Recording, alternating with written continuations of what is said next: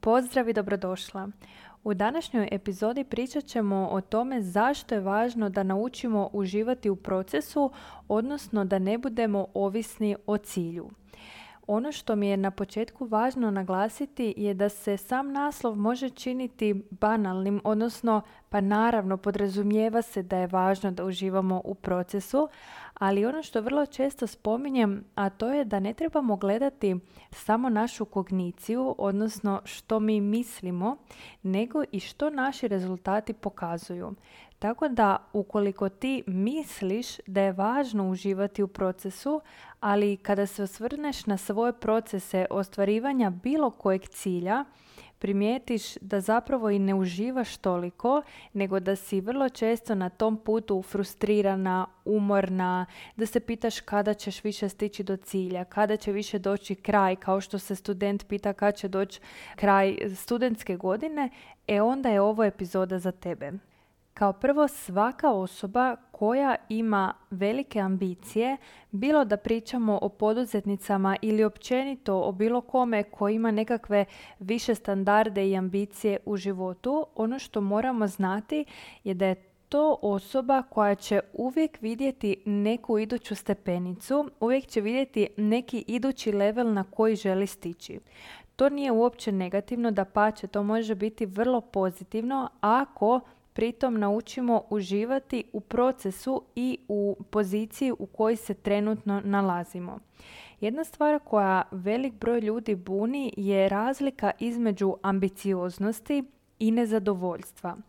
Dakle, mi se možemo uvijek kretati prema naprijed, uvijek težiti nečem većem i idućem i iz pozicije zadovoljstva i iz pozicije nezadovoljstva i iz pozicije zahvalnosti i iz pozicije nezahvalnosti. Tako da trebamo biti vrlo oprezni kada donosimo zaključke i sudove o tome da li je netko motiviran zato što je nezadovoljan, odnosno stalno kreće prema nekim većim ciljevima jer je nezadovoljan ili je možda samo ambiciozan, ali da pritom i uživa na tom putu. Da se vratimo na primjer ambiciozne ili poduzetne osobe, ono što nju karakterizira je taj jedan konstantan poriv prema kretanju unaprijed.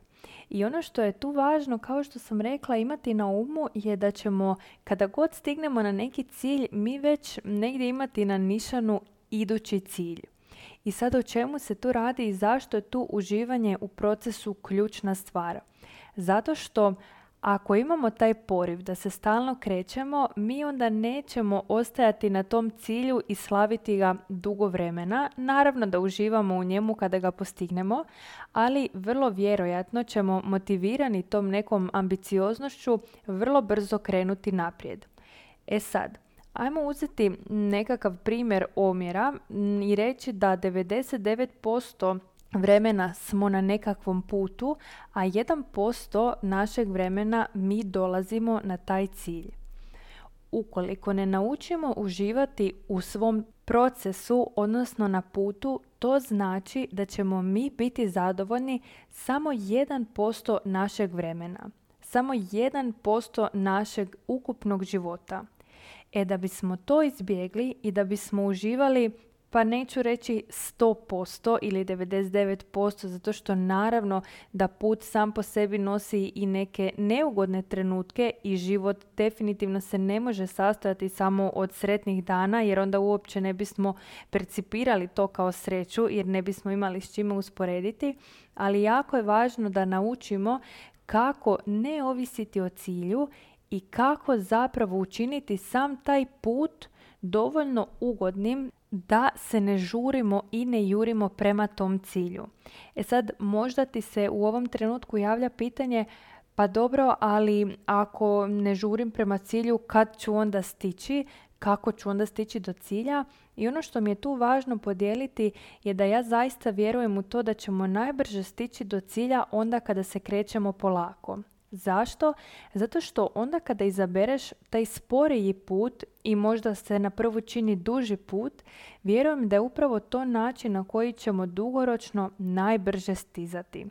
Kao neki primjer koji će ti možda ostati upečačen je da si zamisliš kako vatromet gori jako i brzo i glasno i bučno i snažno, ali s druge strane se vrlo brzo i ugasi. Dok možda neko drvo koje je deblje, treba mu više vremena dok se upali, trebaš imati nekakvu tehniku da bi ga znao potpaliti, ali jednom kada krene goriti, ono će goriti puno duže od tog vatrometa. E za sve one koji žele dugoročno uspjeh, dugoročno napredak, dugoročno neki boljitak, za njih zaista vjerujem, kao što i za sebe vjerujem, da je upravo ispravan taj sporiji put.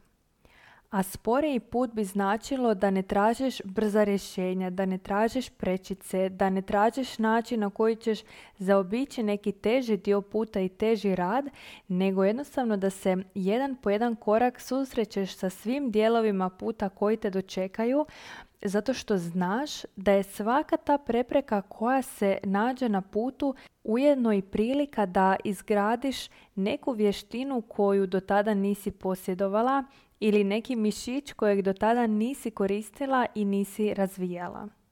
Kada ne uživaš u procesu, nego samo čekaš kad će stići taj cilj i juriš prema njemu, ja to zapravo doživljavam kao vozač koji vozi u alkoholiziranom stanju. Dakle, jednostavno slabije vidi, sporije reagira i jednako tako kada si ti frustrirana, umorna i nezadovoljna na svom putu, kasnije stižeš do svog cilja zato što ti se sužava vidno polje mogućnosti, odnosno puno manje doživljavaš sve prilike na tvom putu, puno slabije kopčaš, puno sporije donosiš odluke i naravno da onda jureći prema cilju u jednom trenutku se okreneš i kreneš juriti u smjeru suprotnom od tog svog cilja, a da toga uopće nisi svjesna.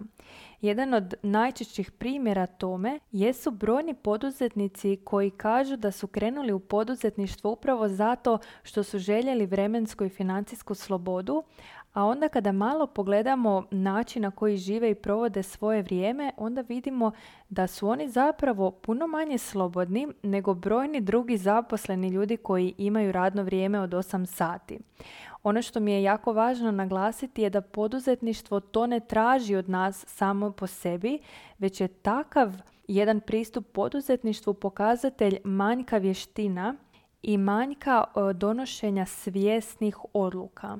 Opet ono do čega nas takav pristup vodi je vrlo često burnout i onda ako zamislimo sad tog nekog trkača koji juri prema cilju, on će se s vremenom, ako ne uzima pauze, ako ne odmara, strašno umoriti. Zamisli da trčiš već nekih 20 km i još nisi uzela ni gut vode, ni par minuta pauze, ni ništa slično tome. Dakle, ti u jednom trenutku drastično snižavaš svoje kapacitete zato što si jednostavno izmorena. I zaključak do kojeg većina ljudi u tom trenutku dođe je moram trčati još brže jer očito presporo idem, prespor mi je tempo kada još nisam stigla na cilj. Umjesto da okrenu ploču i da shvate, aha, pa možda mi malo fali odmora. U cijelom ovom procesu jurnjave za ciljem i neuživanjem u procesu događa se još jedna stvar koja se događa, ja to volim reći, iza kulisa, odnosno ispod razine naše svijesti, a to je činjenica da kada se mi fokusiramo isključivo na onaj krajnji ishod, odnosno cilj ka kojemu težimo, tada mi svom podsvjesnom na neki način šaljemo poruku ja to nemam. Jer ako ja silno izgovaram ja to želim, ja to želim, ja to želim, bilo što da u ovom trenutku želiš, da li je to odmor, da li je to stan, da li je to novac, da li je to bilo, bilo, bilo šta, partnerski odnos. Ajmo uzeti taj primjer partnerskog odnosa jer vjerujem da nam je svima negdje poznat. Ako ti konstantno sebi govoriš joj da bar nađem partnera, da bar nađem partnera, ti svom podsvjesnom šalješ jasnu poruku ja partnera nemam. A ono što moraš znati je da je tvoja podsvijest puno jača od tvoje svijesti i da ona značajno pokreće tvoje ponašanje. I ako je uputa tvoje podsvijesti ja nemam partnera, onda ćeš ti to sebi u svakodnevici na jednom svjesnom nivou i dokazivati. Ti toga nećeš biti svjesna, ali zapravo si sebi stvorila uputu ja nemam partnera i u svakodnevici si potvrđuješ upravo to pravilo koje je proizašlo iz tvoje podsvijesti.